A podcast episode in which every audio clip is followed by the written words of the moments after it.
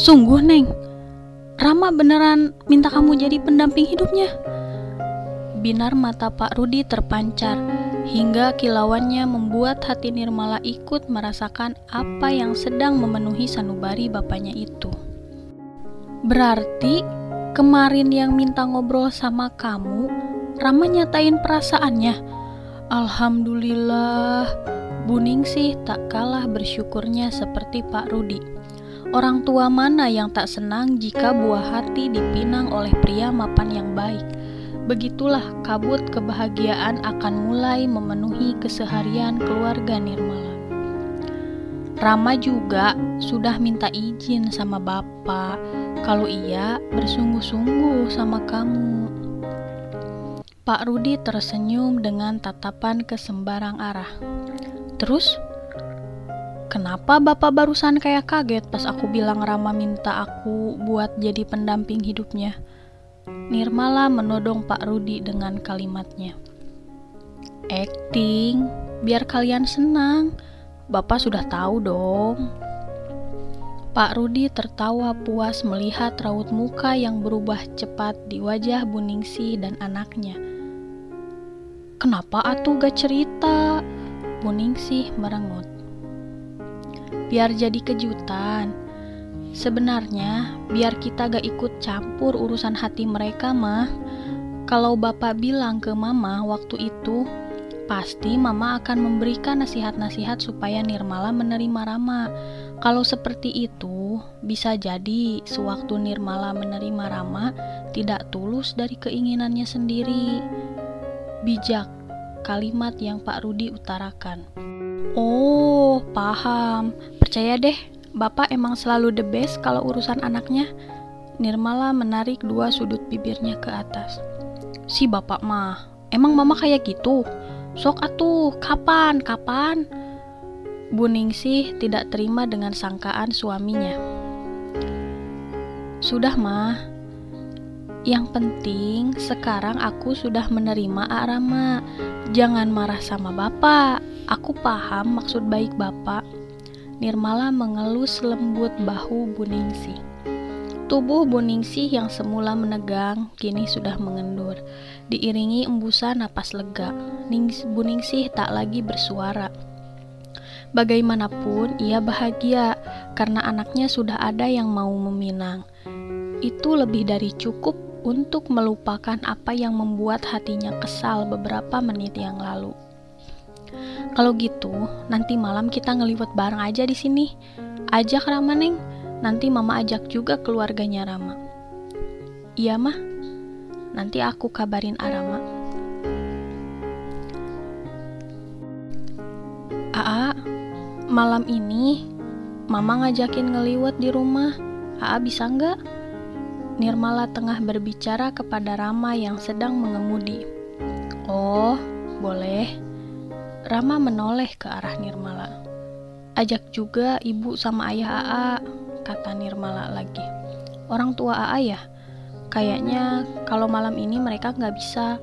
Ada acara sama teman-teman ayah di Bandung. Jawab Rama. Ya sudah, AA aja ya. Untuk kesekian kalinya Rama melihat ke arah Nirmala, lalu tersenyum. Ponsel dalam tas Nirmala bergetar. Panggilan masuk rupanya. Tertera nama di sana, Aji Mahesa. Aku angkat telepon dulu ya, A. Izin Nirmala kepada Rama. Assalamualaikum, Ji. Ucap Nirmala setelah menggeser tombol hijau.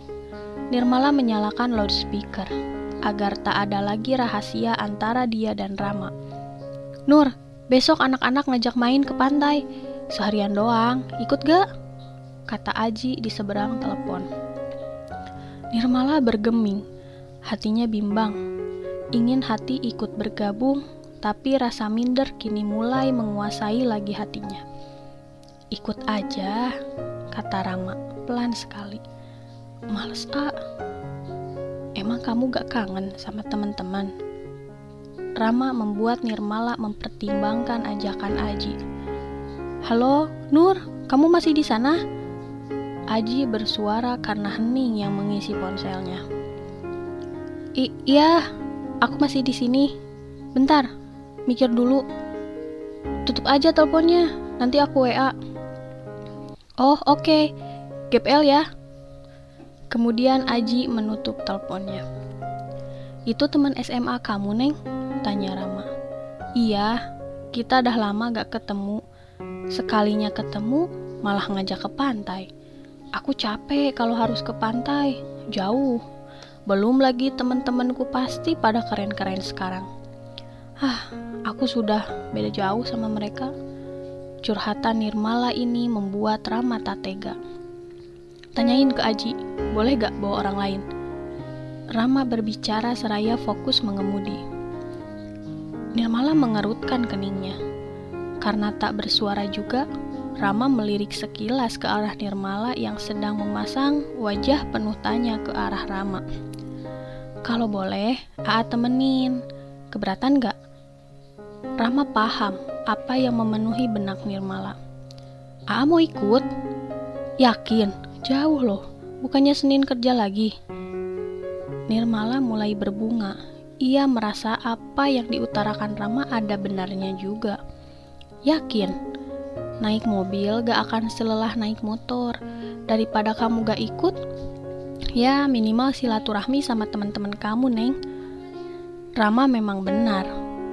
Entah berapa tahun Nirmala tak bersua dengan kawan-kawannya.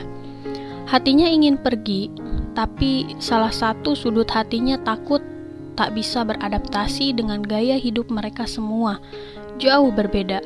Nirmala sangat sederhana. Aa tahu kamu ingin pergi, tapi minder, ya kan?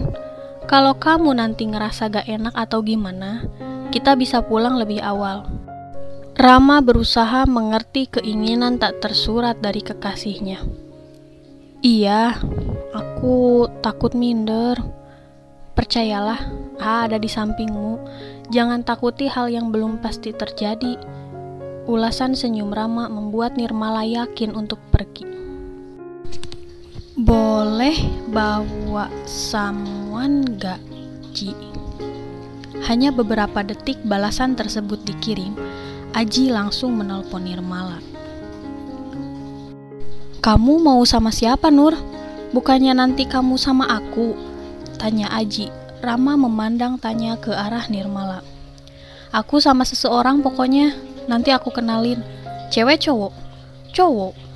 Aji tak segera menjawab, ia diam.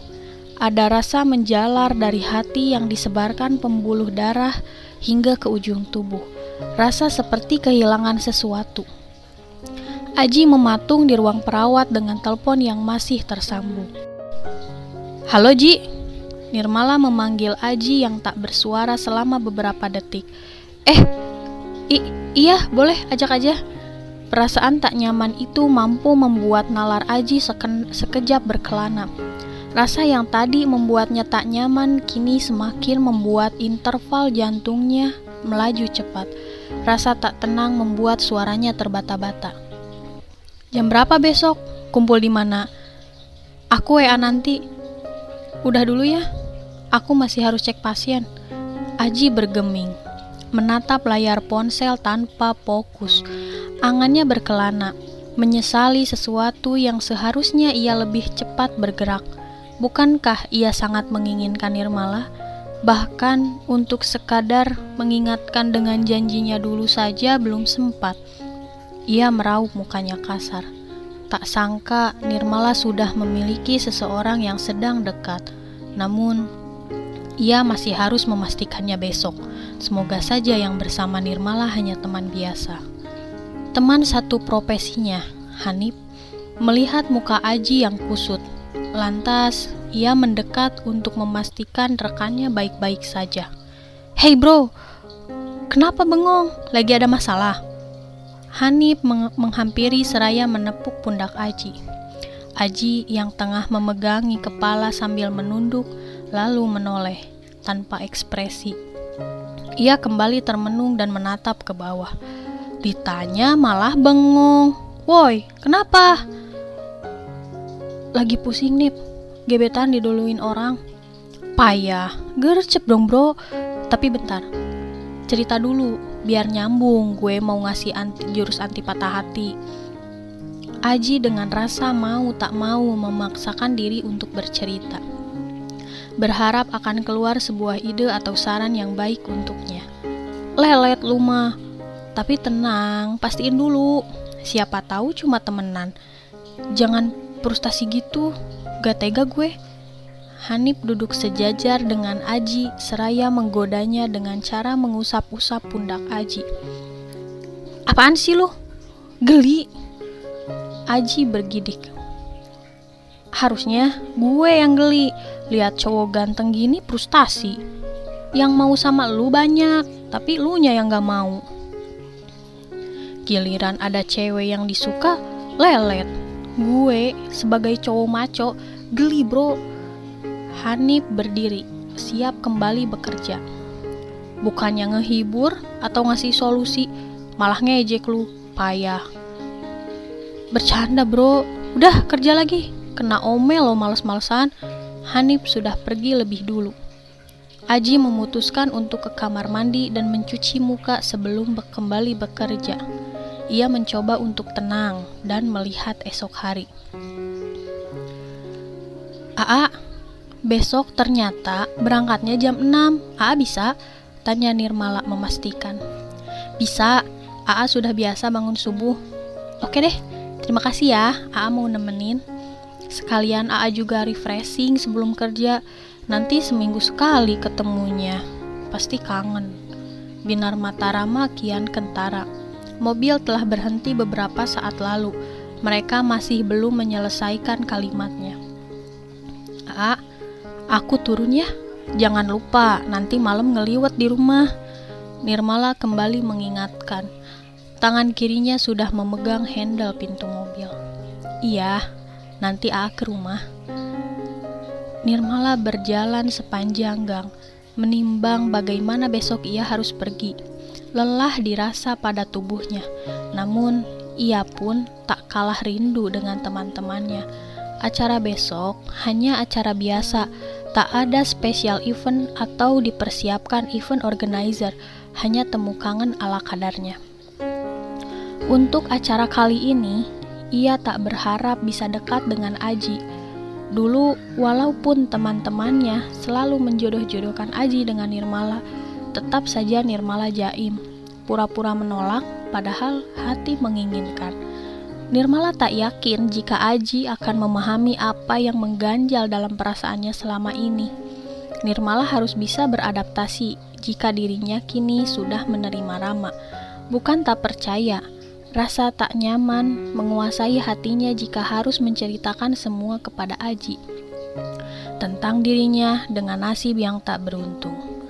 Dulu memang semua teman sekelas sangat akrab, dalam bergaul tak pernah ada istilah saling pamer kesuksesan. Kini lain cerita. Kelulusan sudah diterima, lagi-lagi uanglah yang berperan. Nirmala bukan tak mengusahakan untuk kuliah, tapi ia lebih memprioritaskan untuk membantu keluarga. Nasib tiap siswa setelah selesai bangku pendidikan memang tak ada yang tahu. Nirmala pun sebenarnya cukup beruntung ia menjadi buruh yang tak bekerja fisik dan kasar. Pekerjaannya cukup ringan setiap hari, menjadi administrasi di bagian finishing. Kewajibannya hanya mencatat input dan output seluruh lain jahit, walaupun kadang ada masalah, tapi bukankah hidup memang sejalan dengan masalah? Semoga nasib baik selalu menantinya di masa depan. Begitu bunyi salah satu kalimat doanya.